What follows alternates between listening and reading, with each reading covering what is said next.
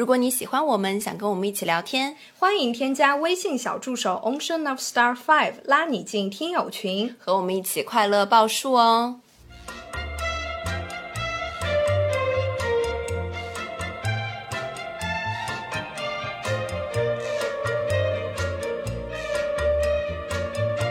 听众朋友们，大家好，这里是张曼玉和高晶莹的播客栏目《土象电台》。试图传播两位都市肤浅女孩的心声。这档播客将是陪伴您洗碗、拖地、如厕、开车等地铁的绝佳听物。Hello，大家好，欢迎回来，欢迎来到土象电池。曼玉是个大笨蛋，干嘛？不要这样讲人家啦！今天是个大乌龙啦！对对对，我要跟大家仔细的去讲一讲这件事情，这是天降素材。本身呢，我跟曼玉已经没有话聊了。然后他今天跟我说，我们约一个时间录音吧。我说录什么？直到下班哦。我们是今天周一晚上七点三十分开始录制的，直到就四点半的时候，我们还没有决定聊什么。于是呢，我们就展开了一段 WeChat 对话。啊，我就跟他说，那么就水一点，我们就录一期这个音乐特辑。我想的这个主题就是说，我想和你一起在被窝里听的歌，或者是拉屎特辑，就是拉屎的时候听的音乐。嗯，但是我就表示不能理解，我说高老师，我拉屎只要五秒钟，哎，根本就不需要听音乐。就是是你的大肠小肠比较好。您这一期节目出来，大家的那个菊花都要遭殃，哎。于是呢，我们就就聊着聊着，他就说呢，我们就聊个被偷经历吧。我说什么被偷啊？他就说你不是手机掉了吗？对，我说手机掉了，谁偷谁丢手机了？你吗？他就回我说你呀。我说我啥时候丢手机了？他就啪啊甩过来一个聊天截图，曼玉和我的微博聊天截图，六月三日的晚上九点三十九分。首先第一点，你没有警觉意识，这个时间点我已经睡觉了。哦，我根本就没有看到时间，好不好？因为就是你知道为什么？就其实那个号是高老师的一个高仿号，他当时还艾特我，就说偷我手机的人不得好死，就类似于这样吧，或者是说好无语啊，手机被偷被偷了。然后我就觉得非常正常，你知道吗？当时我就觉得说，哎，高老师这个手机被偷了，为什么第一反应不是在微信里跟我们讲话，而是在微博里 赶紧重新注册了一个新的号，然后来跟我说说话？觉得说是不是因为高老师他觉得自己是一个女明星啊？就是说赶紧要维护一下自己那个公众形象。然后越想越觉得很通畅啊，跟那个高老师高仿号进行了一段聊天，高。老师，你快来播报一下这一段聊天。哎，关键是我不知道，就是你在说我次奥这前面，你们有什么聊天内容吗？哦，好像没有，没有，因为我是先看到他在那个主页里面艾特了我一下，然后之后我就去呃私聊了，因为他让我私聊他，然后我就私聊他了，我就非常乖，我就是想要兔子乖乖把门儿开开，然后我就把门儿开开，你知道吗？点开了那个高仿号的聊天框，对啊，刚刚聊的不亦乐乎哎。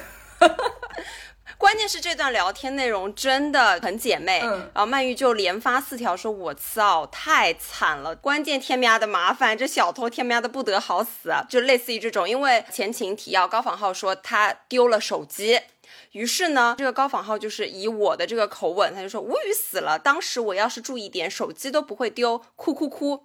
哎，但是你知道我平常不会发这么茶里茶气的表情，哎，哭哭哭。我这种表情，知道啊，我整个人就已经深信不疑啊！我现在就非常理解那种电话诈骗里面要给人家汇款、急着着急汇款的老人，我就是那个老人啊！高仿号就继续说，还真没想到这年头还有小偷，恨死了！然后三个愤怒的表情啊！这个时候时间已经到了晚上的十点钟了，你就要知道这个时间我已经做大梦了。我跟你说，曼玉就回复说，你想想自己本来要丢二十万的，小偷给你挡灾了。对我还在安慰他，我还在安慰这个高仿。仿号，这个时候是周六的晚上，曼玉那天晚上就在群里面发了消息，说我们可以聊一个主题，叫丢东西。对啊，非常的顺理成章，这个逻辑通顺到不行。第二天周日的时候呢，我就回复了两个字：思考。不知道你在思考哎，这个很玄妙，他也没有指明说我丢东西了。这个时候他是以为我丢东西的，对吧？但这个时候呢，我就那我回复思考，就是说我在思考我有没有丢东西啊？不是，我以为你思考就是说我这件事情太重要了，就是我要思考一下怎么说，比如说会不会要暴露个人信息啊，或者怎么样？而且你就当时就回复了一个思考，就说明你。可能在忙着，因为手机丢了，你要忙着各种备份挂失，然后就是很忙，没空回我的消息，然后就会只回两个字思考，好顺啊，逻辑好通畅。好吧，那我想问你啊，如果当时高仿浩继续跟你聊下去，他说那曼玉你能不能呃给我转账个五百块，让我现在可以去怎么怎么怎么样？那你会？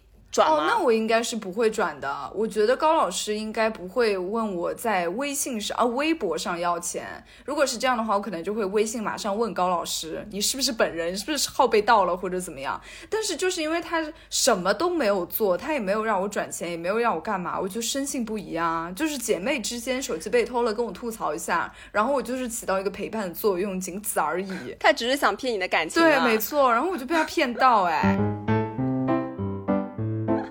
然后我我就继续回到今天啊，今天周一的这个时间段，他发来截图了以后呢，我就大彻大悟，我就赶紧去翻我的微博，我就看我们俩的聊聊天记录，我们俩上一次的聊天记录是二零二一年，就微博上，就我根本翻不到这个聊时间节点，我就发现哦，这个是高仿号，对吧？对，是的，就拆穿了这个骗局，真的太好笑了。所以说呢，我们就由此展开，就这聊什么音乐，就聊聊大家被骗，以及曼玉说。了要聊被偷东西的这个经历，不是关键是最搞笑的是什么？就我真的是一个没头脑，我真被自己笨到了，真的好可爱哦！就是我还转发，因为我觉得女明星她那个号没了，我就觉得非常的悲痛，然后我一定要为她发声，就还转发了你那个高仿号的号，我我还说还说了一句什么，就类似于好惨，关键是真的有人进一步的被骗了，在你的那个高仿号下面留言。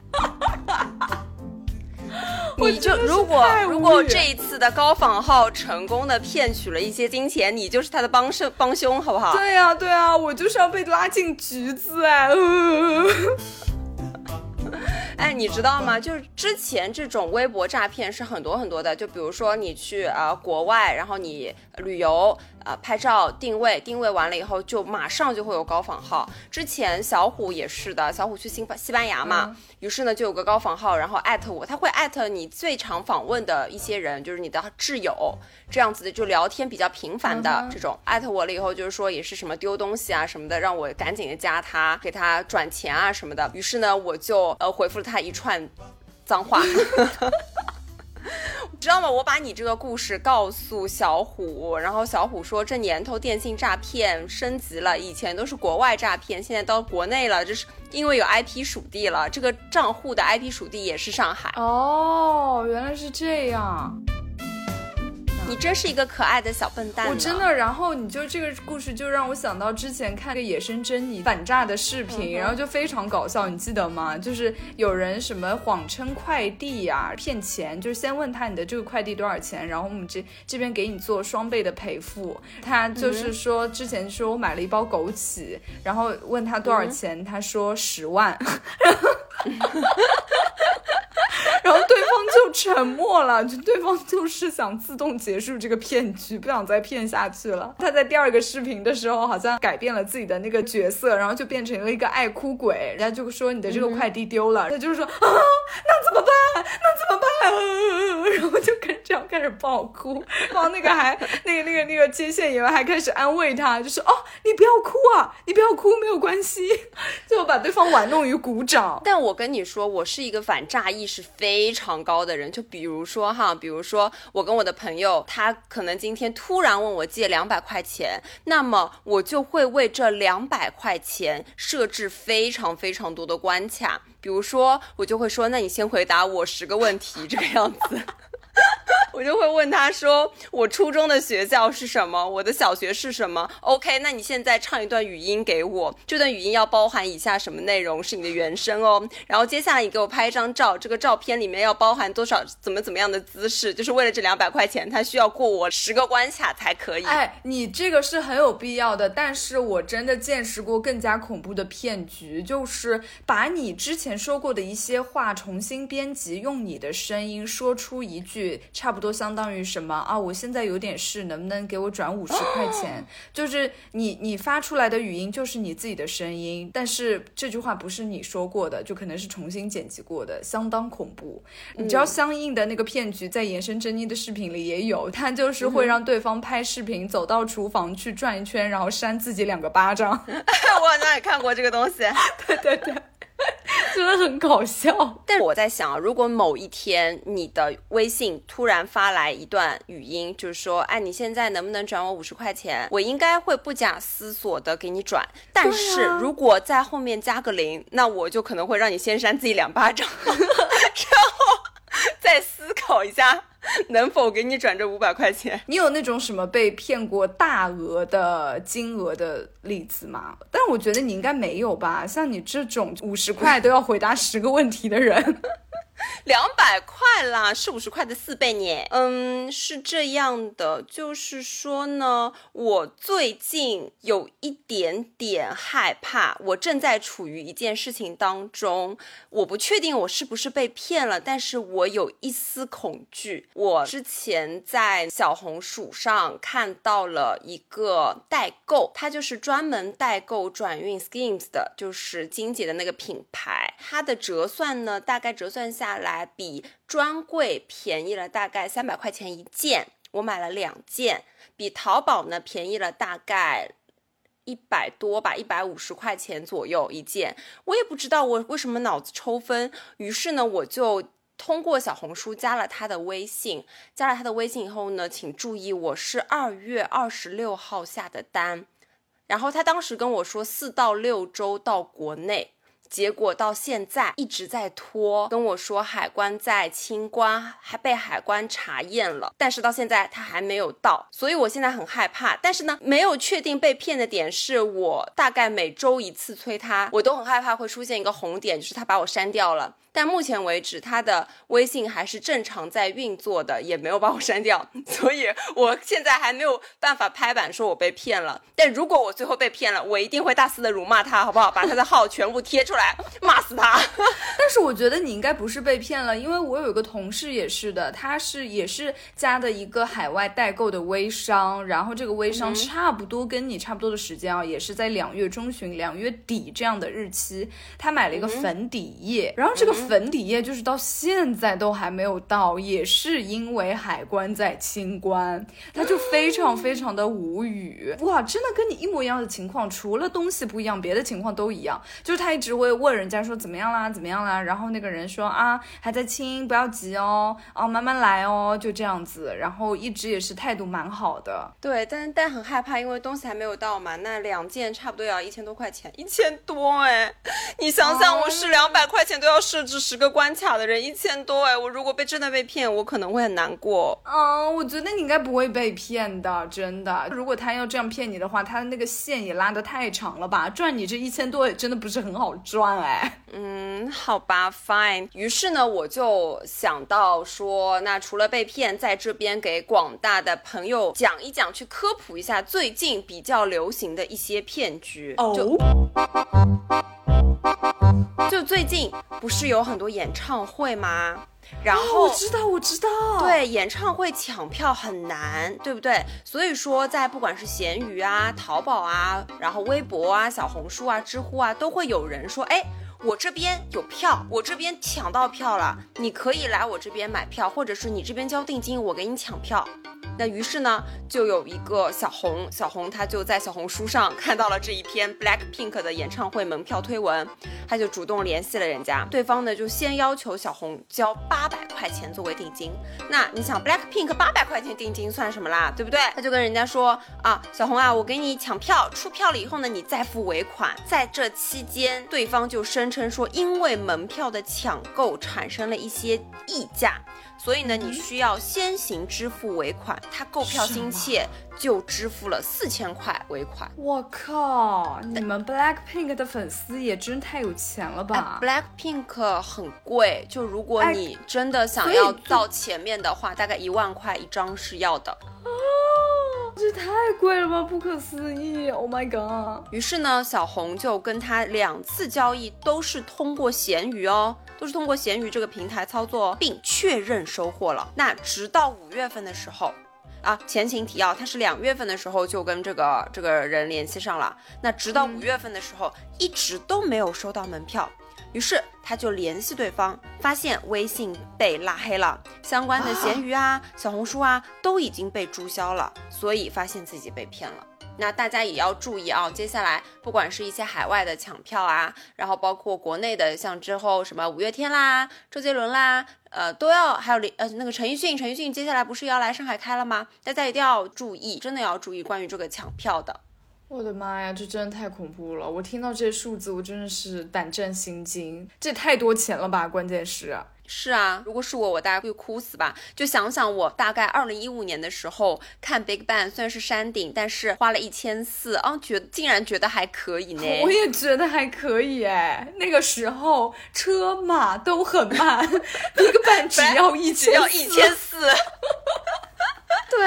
到这个被骗的经历，我回想了一下，好像我是没有什么没怎么被骗过哎。那是因为小高的高仿号没有问你要钱呐。对对对对对，是的，是的。我刚才讲的那个用你自己的声音来说一句问别人借钱的话，上那一次，我记得我也是没有给他转，我不记得我是有没有跟他在进行对话，但是最后我是警惕性很高，没有给他转钱。嗯，是啦，其实我们这一辈人。人就是我们这一批人被这个宣传反诈意识都还还行，我们的反诈意识都很高，生怕身边人都骗我们呢。所以你在第一次讲到这个被骗的时候，我就想到了一个类似的情况，叫做被偷。你这个故事就是那个高仿号的意思，就是你的手机被偷了嘛？然后我在当时听到这个消息的时候，我就立刻想到了很多。年前，我的非常非常真实的一次手机被偷的经历，因为在高高仿号里面，他说是有人撞了他一下，然后我就在上一次手机被偷的时候，也是被人撞了一下，你知道吗？你知道是在哪里吗？这是法国吗？被人撞了一下就被偷东西？不是，就是在上海，就是在我们的上海，就在那个人民广场的来福士。你说人民广场就。OK 啊，然后你就是被偷东西。前两年的时候，被偷东西不就是火车站、地铁站、人民广场、豫园、豫 Garden，就是这些地方。然后我城隍庙，我对啊，我就在这个地方被偷了。就当时是一个冬天，年关将至，小偷都已经偷红了眼，都是差点就要露出獠牙那种程度。而且我还第一次不是被咱们自己祖国的人民偷了，我是被一个外国人偷了。就我也不知道他是哪。国人就类似于吉普赛人这样的人吧，反正一看上去就非常有异域风情，就长得像白俄，然后兼蒙古那边的那种长相。我在这边讲的只是长相特征啊，并不是真正的国籍啊，我也不知道对方是什么国啊。我就那天和我妈是在人广来福士那边，记不记得在冬天的时候，来福士通往那个肯德基的那边有一扇门，但是那个门呢是有那种像塑料塑料皮一样很厚的，用来挡风的那种塑料帘子的。嗯嗯嗯，对，那个塑胶帘子那边，然后我就和我妈一起过的时候，我就感觉好像有一个人突然从我后面。走过，就稍微的挤了我一下，也没多想什么。刚好是在过那个塑料帘子的时候，你就你的注意力就是放在要穿过那个帘子，要把那个帘子推开，然后就注意力完全不在你身边的感受。但是这个时候周总就非常的警觉，当时我已经上大学了，就大概大二的时候吧，就我们俩就电光火石之间过了那个帘子，也就一秒钟的时间，周总就立刻跟我说：“刚是不是有人撞了你一下？”我说啊，对的。然后他说，你看看你手机还在不在？然后我就一掏手机，对，然后我就一掏手机，真的没有了。那那那接下来呢？然后接下来呢？找抓到了吗？接下来，周总就化身一个包青天，他就看到我旁边，从我旁边走过的那个女的，就是那异国风情的女人，他就说就是他偷的，然后他就一把抓住了那个女人，就说你把手机拿出来，然后那个女的就说啊什么啊听不懂啊我是谁？然后周总就说你不要装听不懂，手机就是你偷的，你现在要是不拿出来，我立刻报警。那个女的就还在那边就是摇头晃脑，不知所云，不知道在说。什么就像可云一样，这个时候周总对她步步紧逼，就说你快点拿出来，我看到你了，就是你拿的。然后那个人就在那种高压迫之下，实在没有办法，我就亲眼看见他把我的手机从他的口袋里拿出来，就是那个可爱的 iPhone 七，那个薄薄的 iPhone 七，就是从他的手上呈现出来。太恐怖了，周总好妙啊！真的，周总太牛逼了。然后他就一把夺过那个手机，带着我扬长而去。我当时整个人还处在一个小懵逼的状态，还是前几天那个被高仿号骗的那个小可爱，那个没头脑。然后我全程就是啊啊啊，就知道吗？周总已经完成了一系列的动作，就就就在那么一分钟之内，我的手机丢了，又被他找回来，真太牛逼了！我直呼牛逼啊！真的，我这辈子目前哦没有这样子的情况。但为什么？因为前两年确实是前两年这个高科技手机没有这么发达，也没有那么多小红书啊、微博啊、抖音啊，呃，在拿在手里刷，对不对？大家可能在地铁啊、在公交车上或者在行走的过程中，可能就是把手机搁在包里，有电话接一下。但今时不同往日，咱们现在手机已经是一个移动小金库了，手机根本都不需要放在兜里或者放在包里，就时时刻刻攥在手里。然后，就像我们之前有一期，就是我下楼丢个垃圾，我都要带上我的手机。有的时候啊，你就是在吃饭，你去上个厕所，即使那个厕所你都不知道有没有地方放你的手机，即使你知道你的朋友也不会看你的手机，但是你就是要把它装起来，拿在手上去上厕所，即使它不能用来擦屁股，对不对？这就是一种安全感。但是你说到这个去上厕所带手机，我就是一直会去带。可是我就有那么几次啊，虽然我的手机是没有丢，但是我去上厕所的时候，我就把它放在那个马桶的那个，对对对，那个拖板上。我一出来，我尿的兴起，我尿欢了，我就忘了。尿完之后，擦擦屁股我就走了，然后走出去。有的时候有一次，好像是我又回到了餐桌上，才发现我没带手机，就赶紧冲回去再拿。有两次是那个手机就放在那里，没有人拿，然后还有一次是被好心人捡到，然后最后给我送到那个服务台。基本上我的运气还是挺好的。你这个让我想到，我也有有两次吧，就可能会忘在那边，但是我是一出门就想起来了。于是乎呢，我接下来在购置这个手机壳的时候，我都会尽量购置一些比较亮眼的，就不会说呃买一些比较素的灰灰的呀、黑黑的呀这种。我尽量买一些哎比较夸张的图案，因为你每次去外面上厕所，因为。找手机的时候就找不到，你知道吗？它如果太素了就找不到，你都会把它反扣嘛，倒扣在那个案板上嘛。对的。所以呢，它如果是较为夸张的这个图案，就会找起来比较方便一点。最好给它刷一个什么亮绿色、芭比粉这样子。对啊，是啊，我最近还看中了一个，就是它是超级玫红色的那种手机壳，上面写了几个大字，就是说少管美女的事。很适合你哎，高老师，是吧？还可以哈，我就觉得可能在学校里用太嚣张。你还有什么被偷的经历可以跟我们分享分享吗？我我其实没有很多啦，但是我有想到，就在很古早我们小时候的时候，嗯，除了偷手机以外，你有没有见识过？就小的时候，你的车啊，家里的车停在弄堂，嗯，会被偷车牌和会被偷楼下的这个窨井盖。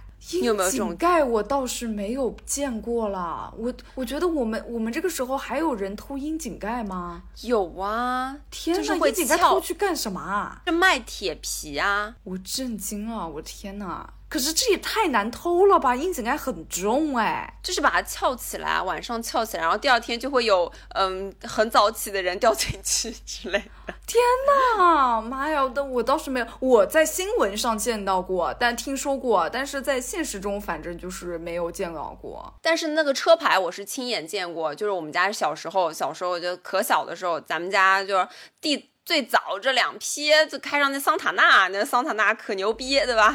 然后呢，那个时候就有那个蓝色车牌嘛。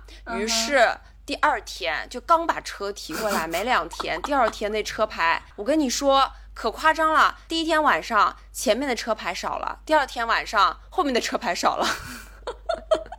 咋的？这个车牌车牌也要拿去炼铁，是不是？就这么一小块铁，他都不放过。对呀，而且是护膝哎，护膝又不值钱，但小时候就被偷了。天哪，那家里的铁锅会不会被偷啊？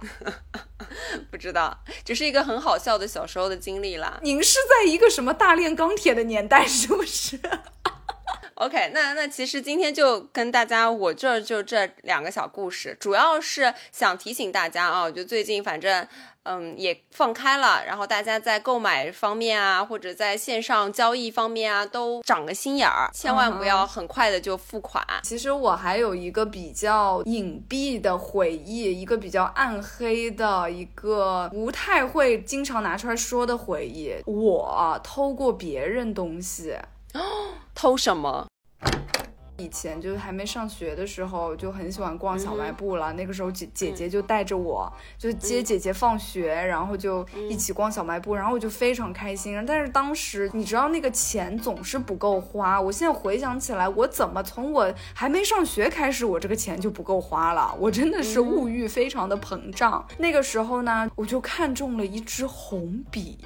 我不知道为什么我那么想买一支红笔，而且它不是那个多么 fancy 的一支笔，不是什么无印良品、MUJI 里面的那种特别昂贵的红笔，它就是一个那种无数个语文老师、英语老师、数学老师批卷子用的红笔。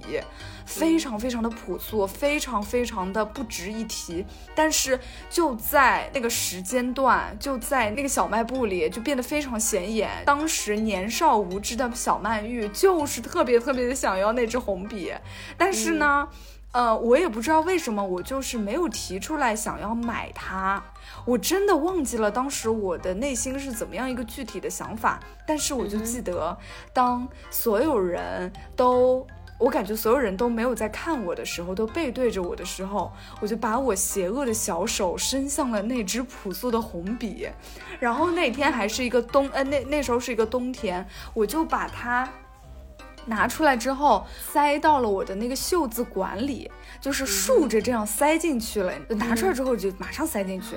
塞进去之后，我就非常非常紧张，因为我我那个时候已经知道偷东西是一件不好的事情了，但是我就是想要偷，我又很紧张，害怕被人发现，尤其害怕被我的妈妈发现。听了我刚才周总对呵斥小偷的那个态度，你就能知道。我知道，我知道。如果我被人家发现偷东西，我可能会被五马分尸。这样对，然后非常非常害怕。我姐姐就买好东西了，我就跟着她一起出来了。然后他还问我：“你有什么要买的吗？”我说：“我没有。”然后我们俩就一起回去了。回去就在坐电梯的那个过程中，我要摁电梯。然后我摁电梯，我不是人矮吗？当时我家当时住十九楼，结果我摁的时候，我还那个手是攥紧的。结果我摁完放下来的时候，我手就一空，然后那个袖子管直接往下了。就由于我手没抓紧，以及这个地吸引力的关系，只有我和我姐在的那个电梯里面出现了啪啦嗒。一声红笔掉落的声音，被发现了，被发现了，然后当时我就羞红了脸，我真的不知道该怎么解释。我姐就看着我，又看看那支红笔，又看看我，一句话都没说。我不知道这是什么意思，然后非常非常紧张。但是我就算那么紧张，我还要表现出不紧张，假装冷静。我就非常轻盈的蹲下来，捡起了我的那支红笔，把它继续。攥在了手里，在之后漫长的人生，直到现在，我俩从来都没有再提起过这件事情了。但是在你心里烙下了一个印记。对，没错，没错。后来也没有跟我妈说过，也没有跟我姐说过。但是在很小的时候偷过小卖部一支红笔这件事情，就一直埋藏在我的心底。后来我可能是觉得那种。无声的审判，那种电梯里的对视，已经足以让我知道偷东西，或者说你拿了一件不该属于你的东西，或者说你没有为他付出相应的金额得到的东西，是一件多么多么让人难以承受的羞耻。所以我之后的人生中再也没有偷过，没没没有再做过这种事情。我觉得今天没有想到会通过这个契机来说出这件事情。好啦，耶稣原谅你啦！你今天在这里的祷告我都会净化你之前的罪恶。哎，可是我在我这种呃，自从上次偷完那个东西一直到现在，我始终没有觉得这件事情给我造成了很大的心理负担，你知道吗？就我没有觉得说会特别特别的想要忏悔啊，就真不该偷啊，或者怎么样？其实还好，就真的还好。你知道是为什么吗？啊，是因为你在偷了以后，包括你在。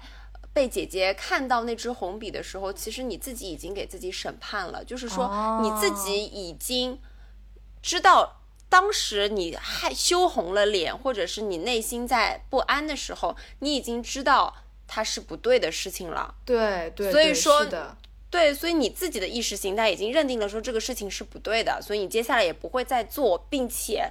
就是，就你已经认定了这个事情了，已经给他这件事情画下句号了嘛？对的，是的，而且在那个当下，我就感觉其实我已经原谅自己了。怎么办？好乐天的一个小孩啊 ！OK，那如果大家之前也有错过东西的话，也可以在评论区里面忏悔，耶稣都会原谅你。没错，今天的这个评论区就是一个忏悔录，好不好？